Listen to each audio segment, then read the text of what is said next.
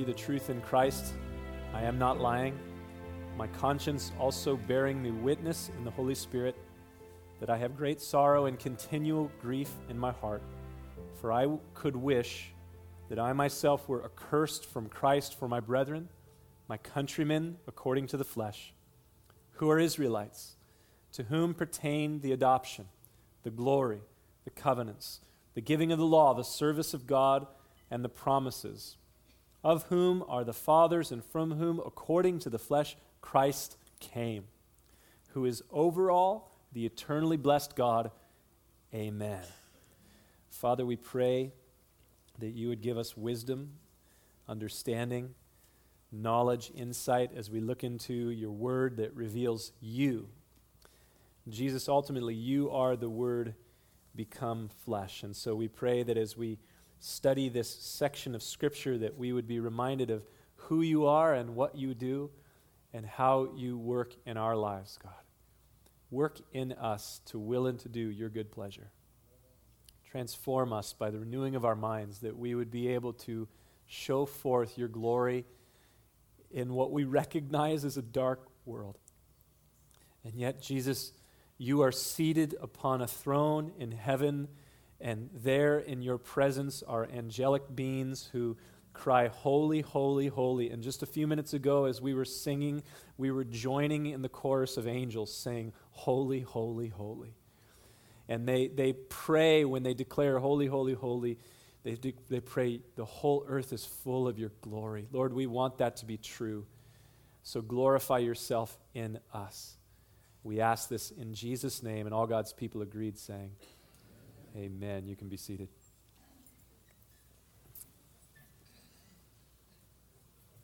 It has been several weeks since we were in the book of Romans, and we need to be careful that we not forget the victorious words that Paul ended the last section with in Romans chapter 8 as we step into this, the ninth chapter. Look just a couple verses back, Romans chapter 8, verse 38. There, Paul declares, For I am persuaded that neither death, nor life, nor angels, nor principalities, nor powers, nor things present, nor things to come, nor height, nor depth, nor any other created thing shall be able to separate us from the love of God, which is in Christ Jesus our Lord. Great words. So good to know, to be reminded that nothing can separate us from the love of God to know that we are secure in that love because of who He is. Now, the clear problem is that those words of assurance and victory, they leave a wide open door for the inevitable question. They leave a wide open door for the objection. If you've been studying with us through the book of Romans, you know that this entire book is filled with Paul making declarations of truth and then answering the objection that he knows would come. Because you see, Paul was a lawyer. He, his background was a, a Pharisee, a Jewish Pharisee who was quite literally a Jewish lawyer. And so he knows what objection will come. And so, after declaring there in verses 38 and 39 of Romans chapter 8 that Neither death, nor life, nor angels, nor principalities, nor things present, nor things to come, nor height, nor depth, nor any other created thing shall be able to separate us from the love of God. He knows the objection will be from those who come from a Jewish background, descendants of Abraham. He knows their objection will be then what about God's chosen people, Israel? If nothing can separate us from the love of God, then how is it that those who were God's chosen people, upon whom he declares through the prophet Jeremiah, I have loved you with an everlasting love, how is it that that group of people is not abiding under his love and walking in the redemption that would come from them? Just how can we be so sure and secure if God's covenanted people, the children of Israel, the descendants of Abraham, have failed to lay hold of salvation. Now, of course, that's not the case for all the children of Abraham. The descendants of Abraham, the children of Israel. There are some. In fact, the author of this book, the Apostle Paul, he came from Jewish heritage. So did Jesus' 12 disciples Peter, James, John, Bartholomew, Thomas. You go down the list. So did most of the early church. In the, the first years of the church, they all came from Jewish background, Jewish heritage. Many priests began to believe in Jesus as Messiah. Many Pharisees, Sadducees, scribes, and just common people believed in him.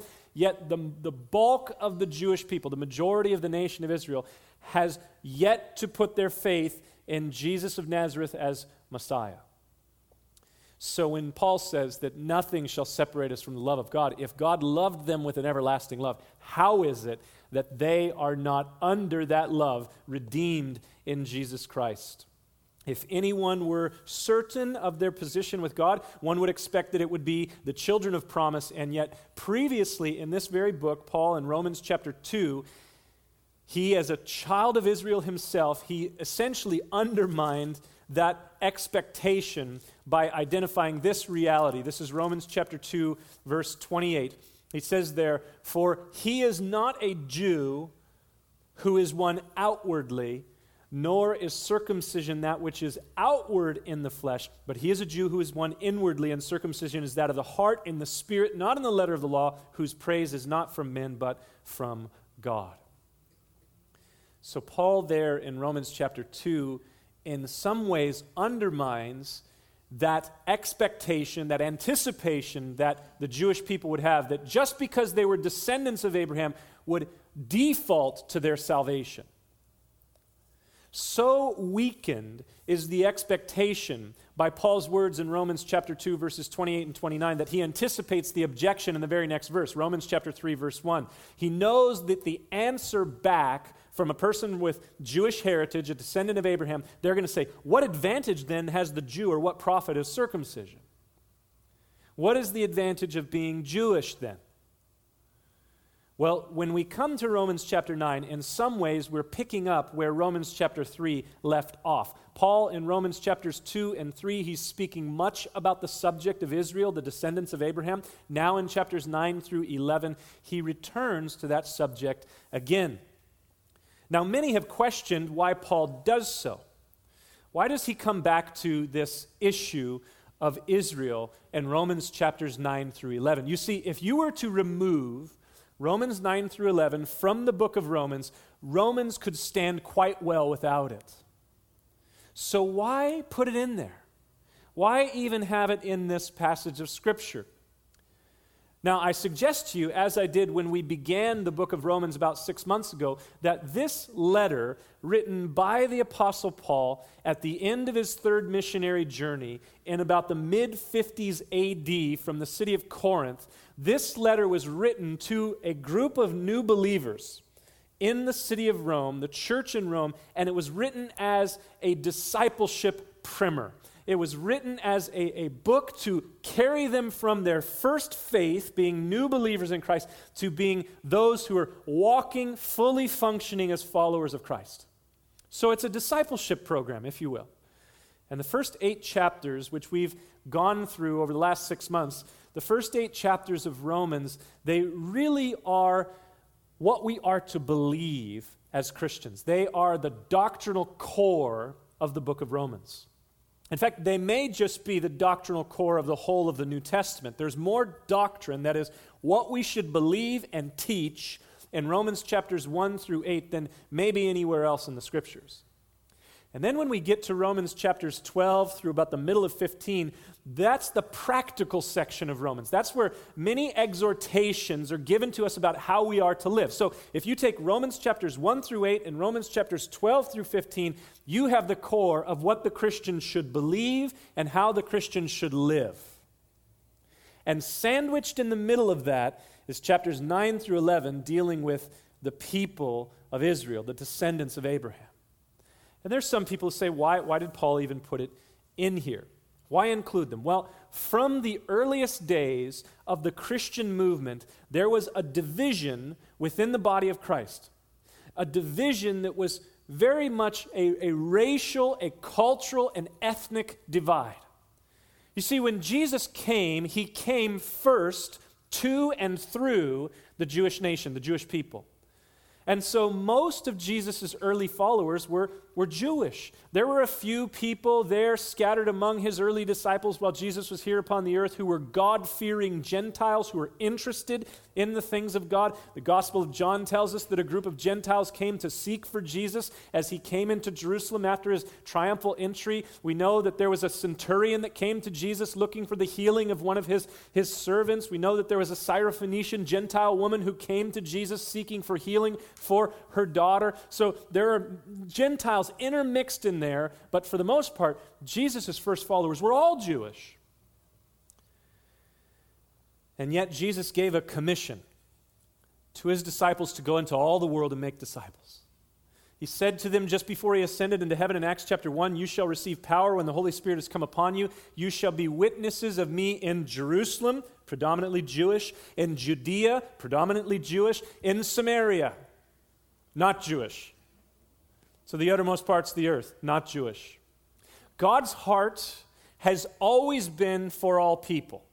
We need to recognize that. We need to understand that it was not intended for one group of people at one specific time in one area of the world. It's for all people, the grace of Christ.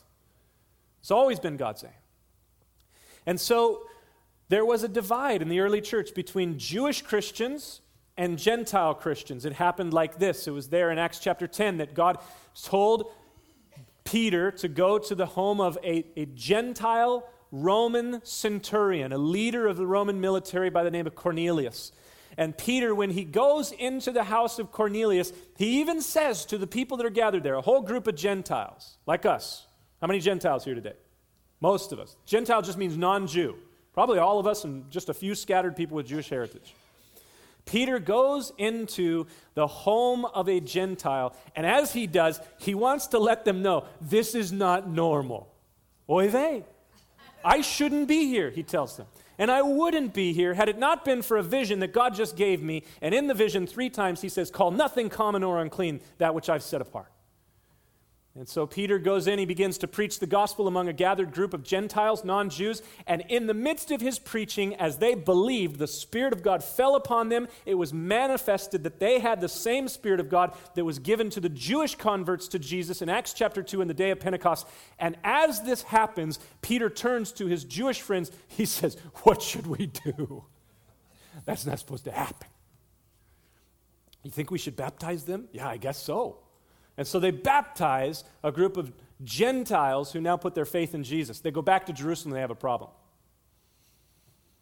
The Christian leaders of a Jewish background there in Jerusalem say, Peter, what are you doing? You, you, you ate a meal with Gentiles. You baptized Gentiles. He says, Listen, the Spirit of God fell upon them, the same Spirit that fell upon us at Pentecost. What was I supposed to do? God affirmed that they were believers and that he is not a he's not one who sits as a distinguisher of persons. He shows no respect for peoples. The same spirit poured out on gentiles. And so they, they dealt with this issue in, in acts chapter 11 and then a few years later the apostle paul formerly a jewish pharisee he with another jewish christian go out on a missionary journey to asia minor they preach the gospel. They first go to Jewish synagogues, but every Jewish synagogue they went to, they got kicked out of. And so they began to preach the gospel to Gentiles as Paul the Apostle, formerly Saul of Tarsus, was called to be an ambassador to non Jews, to Gentiles. They preached the gospel, and many Jews are saved, and churches are started in Lystra and Iconium and Derbe, the region of Galatia. Paul goes back to his home church with Barnabas, and they receive word from Jerusalem you caused a problem, you did something you shouldn't have done. You preached the gospel and you planted churches among Gentiles. And so they go down to Jerusalem, Acts chapter 15. There's what's called the Jerusalem Council. The whole meeting was to discuss this issue of Jewish and Gentile Christians. They recognize that God is not a respecter of persons. But throughout the book of Acts and throughout Paul's three missionary journeys, every battle that he had was primarily over the issue of Gentile and Jewish Christians. There was a cultural and ethnic diversity within the church, but it caused a division in the early church, and they're constantly trying to address it. Why? Because God's aim is that there be one church, one body. that God has torn down the middle wall of partition, Paul says in Ephesians chapter 2. He's torn down that middle wall of separation between Jews and Gentiles. There is in Christ no Jew, no Gentile. We're made one in Christ. In Ephesians chapter 4, you have the climax of this. He says, There's one faith, one hope, one baptism, one God and Father of all who is over us all.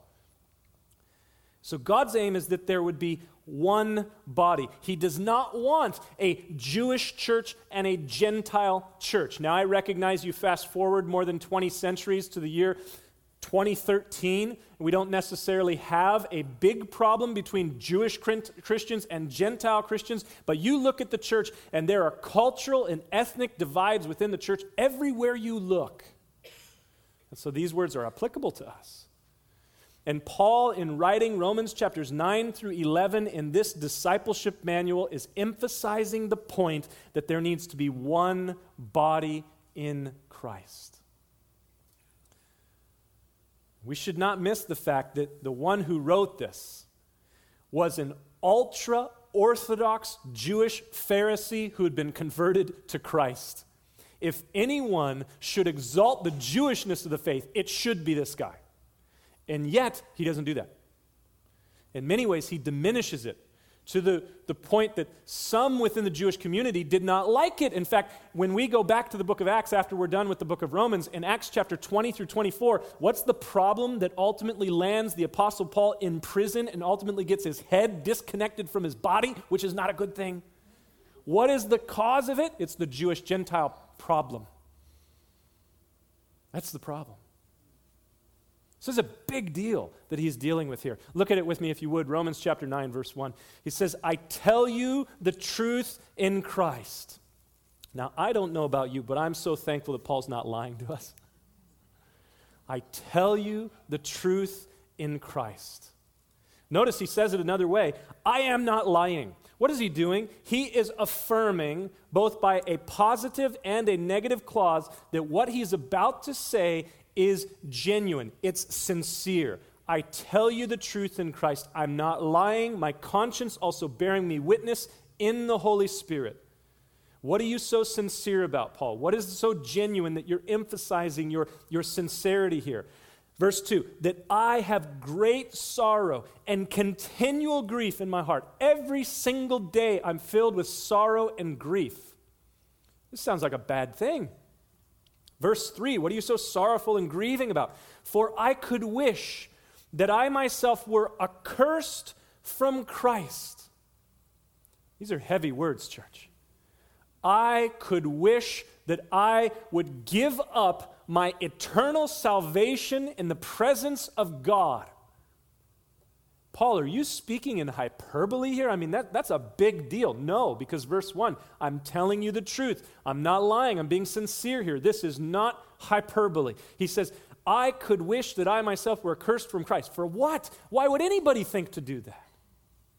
For my brethren, my countrymen, according to the flesh, for those who are of my earthly family I have such sorrow and grief for them. Why? Because they're not saved.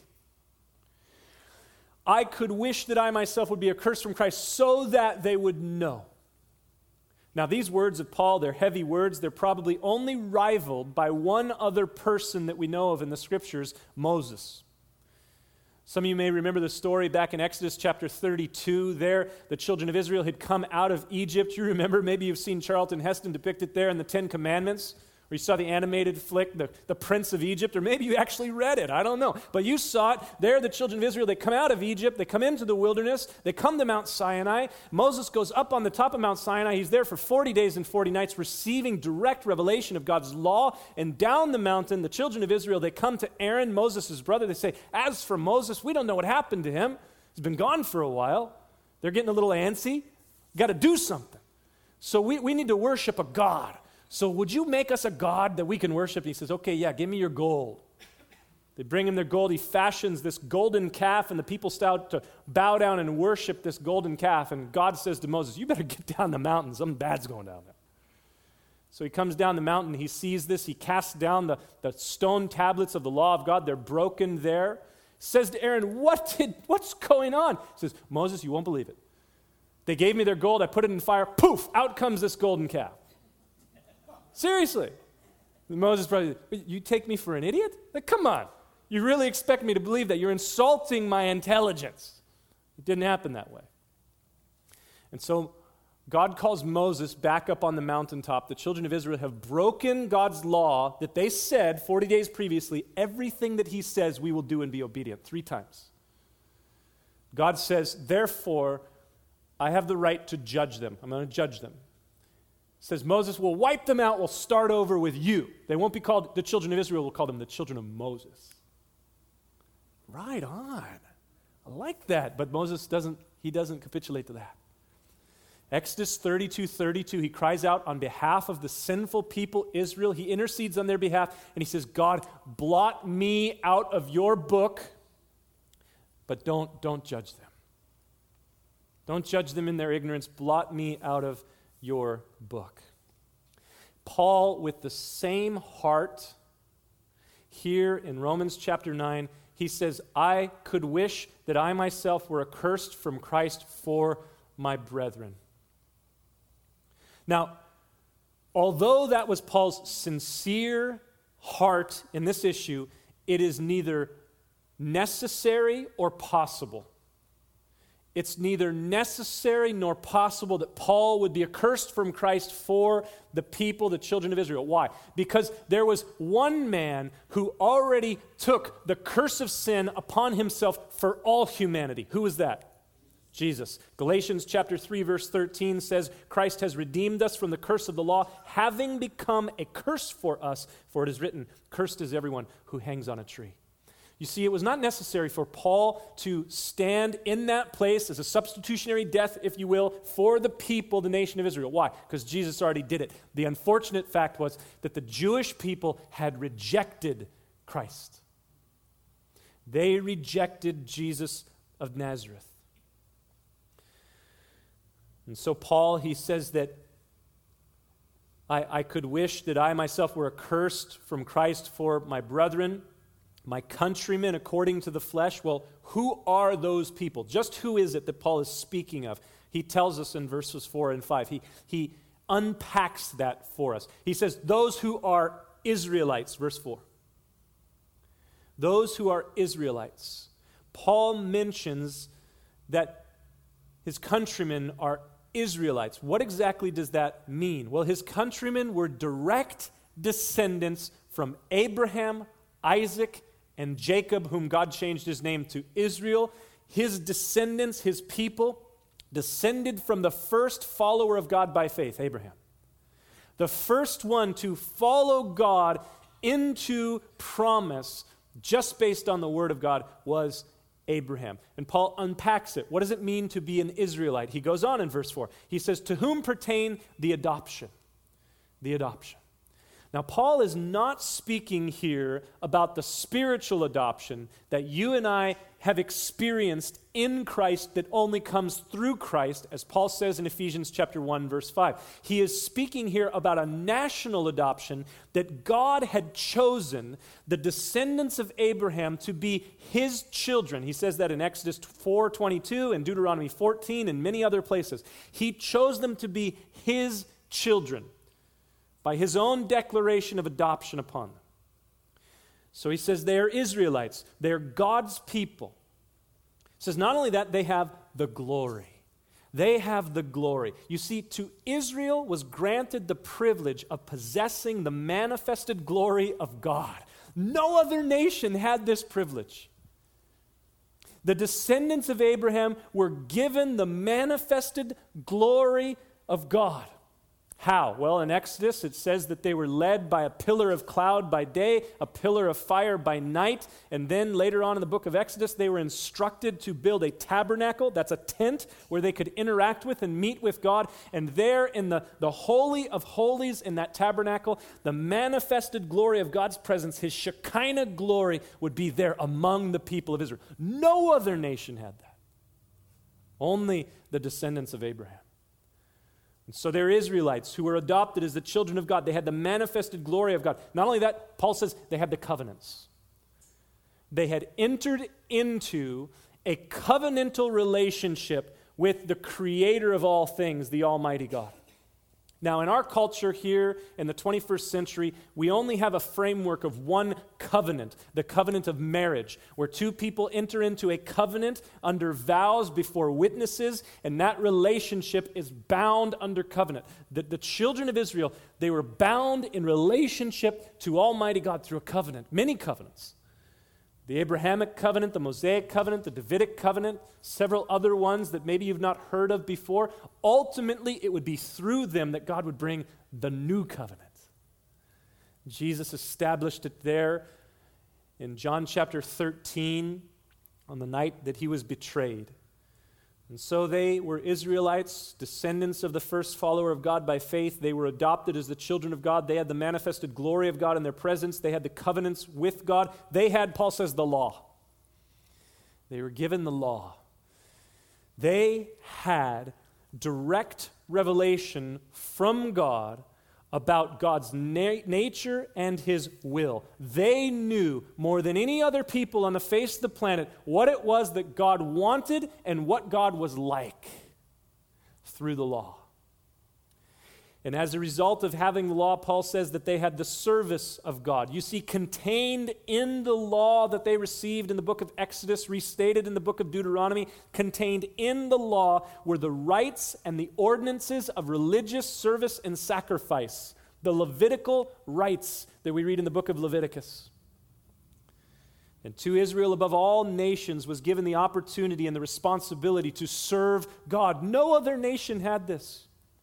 You see, it was God's intent, it was God's purpose that every firstborn son from the nation of Israel, from every tribe, would be a priest of God, that they would be a priest unto God and unto the peoples of this world. All the firstborn children were to be set apart, consecrated as priests. And yet, after the golden calf incident of Exodus chapter 30 through 34, then after that, it was only one tribe that had the awesome opportunity to be the priests, the, the tribe of Levi.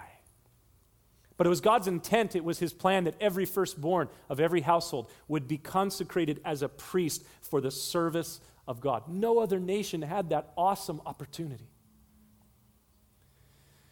Not only that, Paul says that they had the promises. The Old Testament, under the Old Covenant, is filled with great and precious promises for God's people of promise. They were called his people of promise. They were given great promises now, now, one of the great promises that they were given was to Abraham, their father. God said, I am going to make of you a great nation. You're going to have more descendants than the stars of the sky, than the sand of the sea. Now, that promise of descendants is primarily fulfilled spiritually through Abraham because the descendants by blood from Abraham, they are not more in number than the stars of the sky or the sand of the sea. But the descendants who are children of Abraham by faith, which Paul speaks of in, in Romans chapter 4, those descendants are innumerable. Not only were they given this great promise of descendants, but they were also given not just the people, but a possession. The promised land was given as an inheritance to the people. And so Paul says that they were Israelites. They had the adoption, the glory, the covenants, the law, the service of God, the promises. He says, lastly, they had the fathers. The fathers. You say, well, what is that all about? Well, they had Abraham, Isaac, Jacob, who became Israel, Joseph, his tw- the 12 patriarchs, Moses, Joshua, Samuel, David. You go down the list men and even women of God who followed God by faith, not just because they were descendants of Abraham, but they followed God by faith. The book of Hebrews, chapter 11, it gives us a listing of some of them. That was their lineage. They looked back to something to be proud of, something to boast in. They were descendants of Abraham. And let me tell you, they did boast in that fact. But the greatest advantage, the greatest blessing that was accounted and afforded to them, the nation of Israel, is given there at the end of verse 5 of Romans chapter 9. He says that according to the flesh, through them came the Christ. The greatest blessing afforded to the nation of Israel, the descendants of Abraham, was that they would be the conduit through which the blessing to all humanity would come the Messiah, Jesus. One of the awesome realities of this section of Scripture, Romans chapters 9 through 11, is that although Israel was privileged with all these great things, the majority of the nation, the majority of those people who descended from Abraham, who were called by the name Israel, did not receive the promised redemption that was brought into the world through them. They're the conduit through which the promise, Jesus, came, and they did not partake of the promise.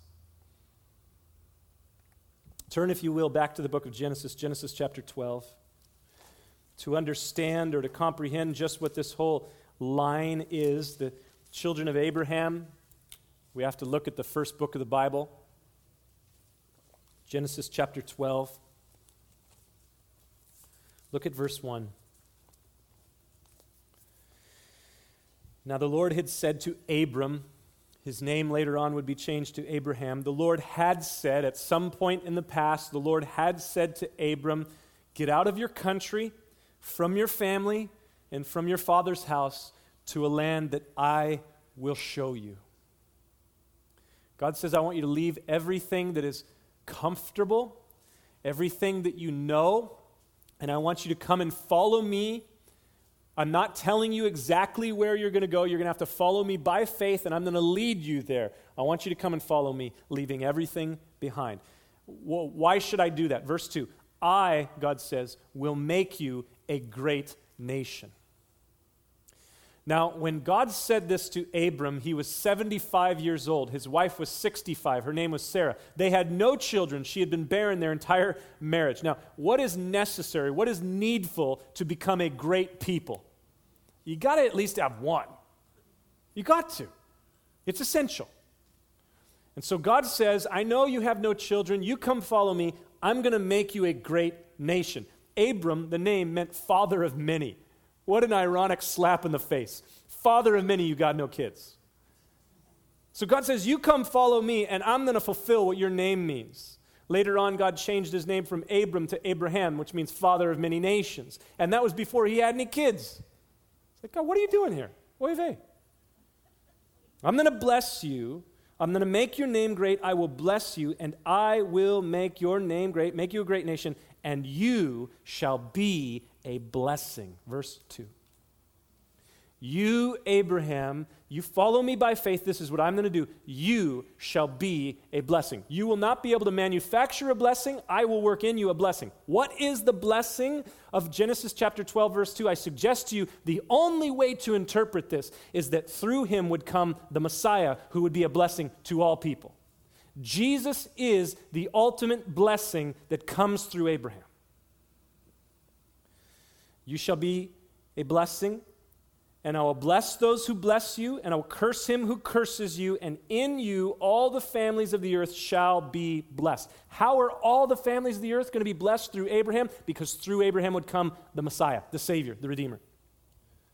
And so when we read in verse 3, I will bless those who bless you and curse him who curses you, we need to recognize that that is ultimately speaking about the Messiah. Whatever other things we might interpret that to be, it is ultimately speaking about the Messiah. What do I mean? If you bless the Messiah, Jesus, you will be blessed. If you curse the Messiah, if you curse him, you will be eternally cursed.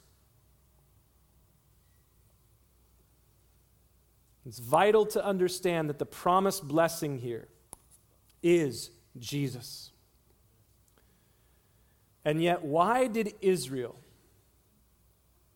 that had been afforded all these great things from God, descendants of Abraham, received the adoption, had the glory, the covenants, the giving of the law, the service of God, the promises of God the fathers, how is it that that group of people largely did not receive the redemption that is made available to the world through them? Why is that? Because they stumbled. They stumbled. What did they stumble at? They stumbled, number one, at the fact that they were not saved merely by their lineage or their good works. They stumbled that they were not saved by their lineage through Abraham or their good works. Secondly, they stumbled that the redemption that would come through them would also be available to Gentiles, non Jews. That bothered them. Why? Because we, in our sin nature, we love exclusivity. We love to be the only ones. How many of you have brothers and sisters? How many of you at some point in your upbringing asked your parents, I'm your favorite, right? Come on, be honest. I did several times. And every time they said yes.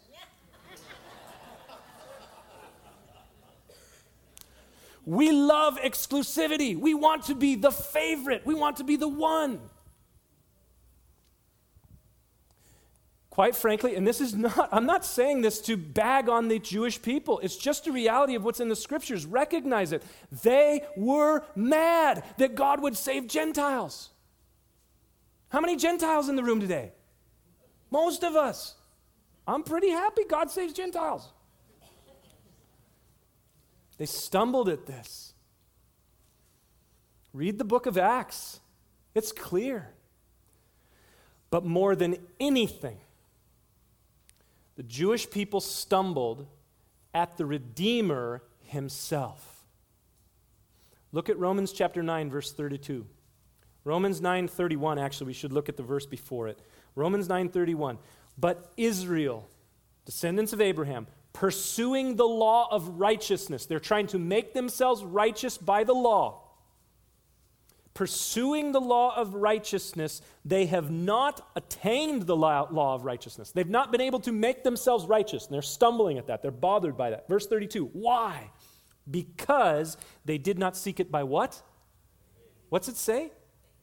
They sought it by their works, they didn't seek it by faith but as it were by works of the law, for they stumbled at the stumbling stone. What's the stumbling stone? Verse 33 As it is written, Behold, I lay in Zion a stumbling stone, a rock of offense, and whoever believes on him, the stumbling stone, whoever believes on him will not be ashamed. This is the stone that the builders rejected, that has become the chief of the corner. Jesus. They stumbled that Gentiles would be saved. They stumbled that their works would not make them righteous, and they stumbled at the Redeemer, Jesus. They just did not like him. That's why they said, Crucify him. He did not fit their expectation of what the Messiah should be. Paul the Apostle, who wrote this letter, he had the same testimony. He did not like Jesus until he met the risen Jesus on the road to Damascus and went, Oh, snap, I screwed up. And then he recognized, Yeah, you're the Lord. You're the Lord.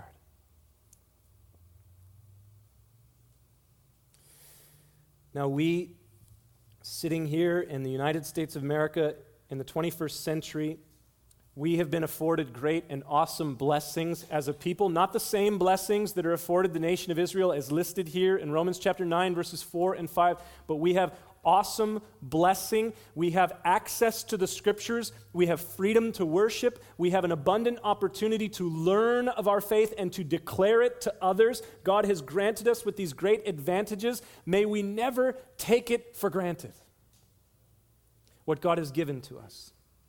You see, there is a way in which we that have received grace for salvation become so religiously narrow minded that we forget that God still saves sinners. He still saves people out in the world who are lost in their sins, and such were some of us. We, after we've been in church for a period of time, we start to think that it's we're something really special. God really likes us. And that's why he saved us, because we're really good, and all those other people are bad. But we're good. And we forget that no, we were once bad, dead in trespasses and sins, and yet God, by His grace, saved us, and He still saves sinners by grace. You see, we can be so like Israel in our stubborn obstinance and our failure to recognize that we were just saved by grace. God in Deuteronomy chapter 7 tells the nation of Israel don't think that you were something special. Don't think that you are a nation greater than other nations because you were the least. I chose you because of my gracious love and because I wanted to accomplish my purpose in you and through you. Romans chapters 9 through 11, it is a good reminder that God saves sinners by his power, through his promise, and according to his foreknowledge. If you're taking notes, you may want to write those three things down because Paul illustrates them in the remaining verses we'll look at today. God saves sinners by his power through his promise according to his foreknowledge. Romans chapter 9 builds upon the sovereignty of God that we have already seen in Romans chapter 8, not to the negation of man's responsibility, because man's responsibility is woven in in chapters 9 through 11. But we see here in this passage that God sovereignly saves by his power through his promise according to his foreknowledge. How do we know that? Look at the illustration in verse 6. Romans 9, verse 6. But it is not that the Word of God has taken no effect. They, they had all these privileges. They had been given the Word of God. It's not that that was not effectual in the lives of the Jewish people. For they are not all Israel who are of Israel. What is Paul saying? He, he's making a play on words here. He says, Those who are descendants of Abraham, called by the title, the children of Israel, the nation of Israel, not all those who are called Israel are actually Israel. What's that mean? Well, the word Israel, the name means governed of God. So, not all of those who have the title Israel are actually governed by God. Practically, we understand this. We recognize that salvation by grace through faith is not by lineage, nor is it by the working of our own strength. Sadly, though, many people among the nation of Israel felt secure in their position with God and their possession of salvation by the mere fact that they were descendants of Abraham. We have Abraham as our father. We're okay. And then God sends a prophet, John the Baptist, to come on the scene just before Jesus comes on the scene. And John the Baptist says to a big Jewish crowd of people, he says, "Bring forth fruits of bearing or bear fruits of repentance." He says to them, "You guys need to repent." And they're, they're saying in their hearts, "Wait a minute. What are you talking about? We need to repent. We're the children of Israel. We're descendants of Abraham." Matthew chapter 3, verse 9. John the Baptist says, Do not think to say, We have Abraham as our father. Why? For God is able to raise up from these stones children of Abraham. Don't just think that you're saved because of who your daddy was. It's not enough. Practically, we understand that too because many in this room were born in a Christian family. But just because you were born and raised in a Christian family, went to church since you were a wee little lad, does not mean you're saved. You can have the title of Christian over your life and not actually be a Christ follower. American Christianity bears this out, bar none. Why? Because in the last two decades, we have seen the spiritual indicators go down that most, that there's a majority of people beginning to no longer self identify as Christians. Why is that? That's because they were never Christians in the first place. And now it's just culturally okay for them to say it. It was always the case, but now they're saying it. Not all those who sit in church are Christians. Not all those who wear Christian t shirts or cross symbols or have a fish on their car or on their card, how many of you know that to be the case, are actually Christians? I thought this was a Christian automotive center. You got a fish? Yeah. Bear fruits worthy of repentance. And do not think to say to yourselves, I got saved at a Billy Graham crusade. Bring forth fruits worthy of repentance. And so Paul says, Not all those who are Israel are Israel. How so? Nor, verse 7, are they all children because they are of the seed of Abraham. Just because they have Abraham as their father, they're not children. But in Isaac, one of Abraham's children, in Isaac shall your seed be called. Who's the seed? Jesus. Go back to Genesis chapter 3, verse 15, and look at the prophecy about the coming Messiah. The seed that shall be called is Jesus, and he would be called through Isaac. Verse 8 that is, those who are the children of the flesh, These are not the children of God, but the children of the promise are accounted as the seed. For this is the word of promise. At this time, I will come and Sarah shall bear a son. Now, a little history, because when I'm talking about Abraham, I'm not talking about Abraham Lincoln. Back in the book of Genesis, 4,000 years ago, God called Abraham to follow him. Genesis chapter 12, when he was 75 years old, he says, I'm going to make you a great nation. He's got no kids. His wife is 65, she's barren. God says, You're going to have a child. He says, Okay, I'm going to follow you. They follow the Lord. Ten years later, no kids. Sarah comes to him and says, Abe, listen, this ain't working. I'm 10 years older. I'm 75. You're 85. We ain't having any more kids. I know God told you this, but I'm starting to think maybe it ain't working. Something not happening.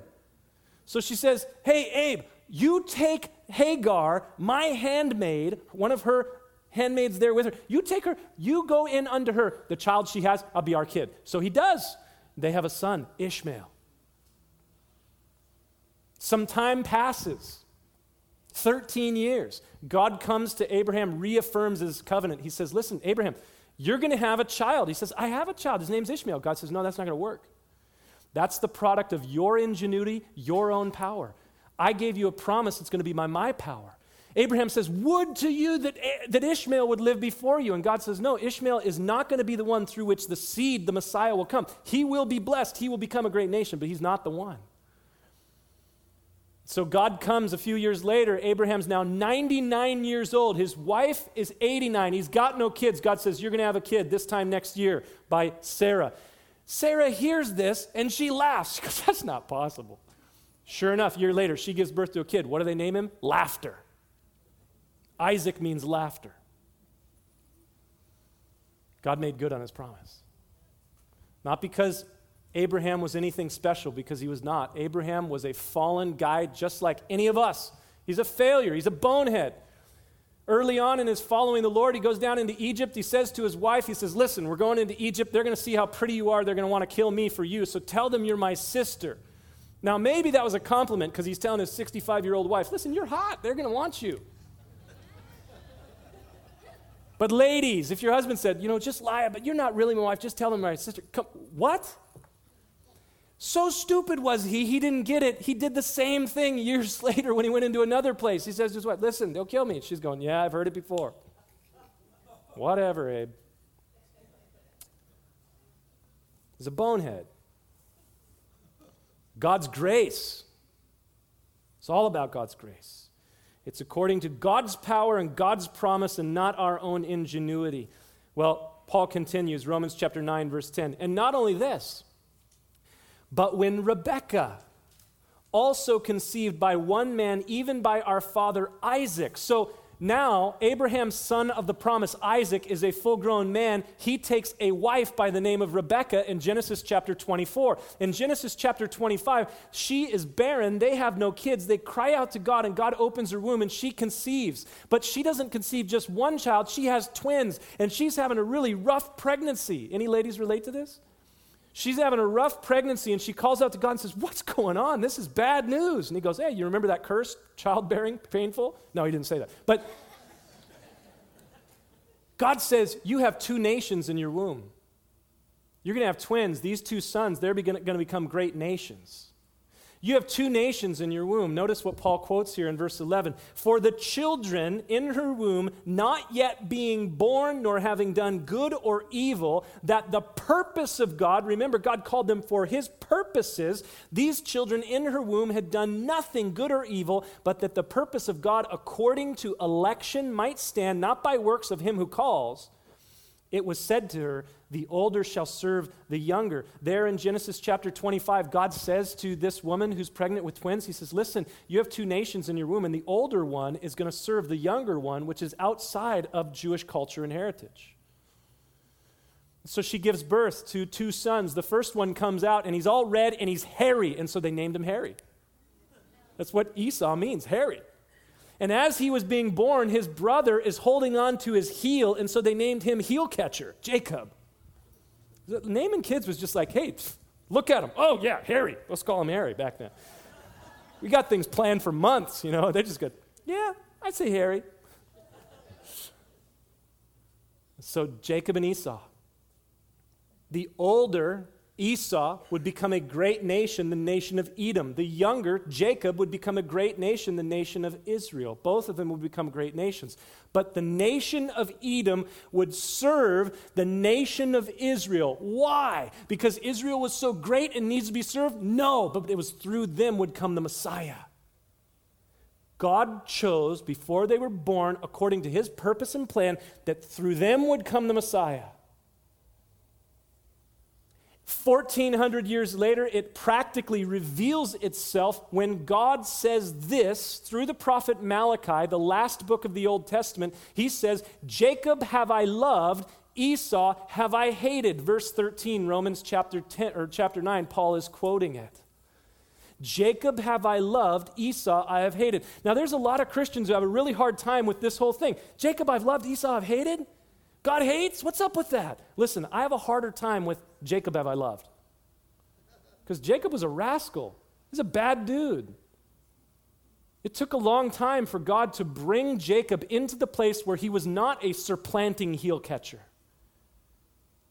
And ultimately, when the Lord mastered him, Genesis chapter 32, God had to actually physically come down and wrestle with the guy, Jesus.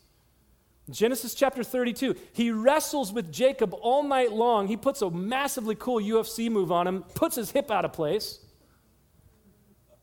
Jacob's lying on the de- dust, holding on to Jesus before Jesus is leaving, and he goes, Let go of me.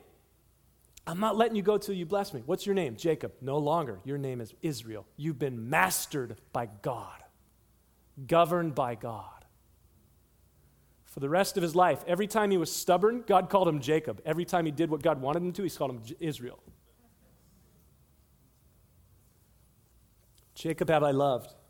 God set his plan and purpose upon Jacob, not because of anything Jacob had done. It was before he was even born. God had a purpose and a plan he set upon him. And in contrast to what God did in and through Edom, Esau, it looks like God hated Esau in respect to Jacob. But this word hated, if you do a real study on it, you find it, it really means loved less. In contrast between the two, it looks like God honored and loved Jacob over Esau. And he did because he had a purpose and plan through that individual. And so it was according to God's foreknowledge. The ultimate point of this passage and these illustrations that Paul employs is that God, in his sovereignty, he brings salvation by his promise through his power according to his foreknowledge,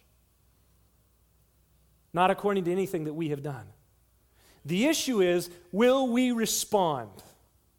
Will we respond to his grace? And the nation of Israel, the very conduit through which God would bring his promise by his power according to his foreknowledge, that very nation has to this point, 2,000 years later, still rejected the redemption that is only found in Christ. The application is having seen these things, we will we respond or reject the grace that is only in Christ? I would beg you as Paul would with every group that he would gather with, whether they were Jew or Gentile, that they would not reject, but they would respond with open arms to the grace of the glory of Christ.